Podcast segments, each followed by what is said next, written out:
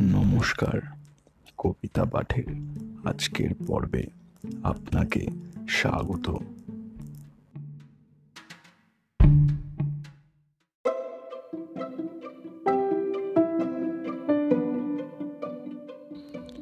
আজকে আমার নিবেদন কবি সুকুমার রায়ের কবিতা, বিচার।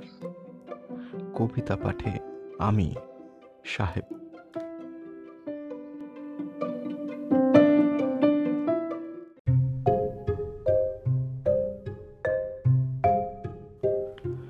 ইঁদুর দেখে মামদো কুকুর বললে তেড়ে হেঁকে।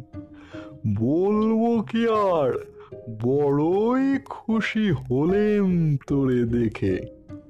আজকে আমার কাজ কিছু নেই, সময় আছে মেলা। আয় না খেলি, দুইজনাতে মোকদ্দমার খেলা। তুই হবি চোর তোর নামেতে করব নালিশ, রুজু।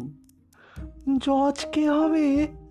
বললে ইঁদুর, বিষম ভয় জুজু কোথায় উকিল? পেয়দা পুলিশ, বিচার কিসে হবে? মামদো বলে, তাও জানিস নে, শোন বলে দি তবে। আমি হব উকিল। হাকিম, আমি হব জুড়ি।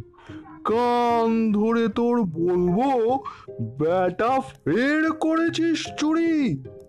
শটান দেব ফাঁসির হুকুম, অমনি একেবারে। বুঝবি তখন চোর বাছাধন বিচার বলে কারে।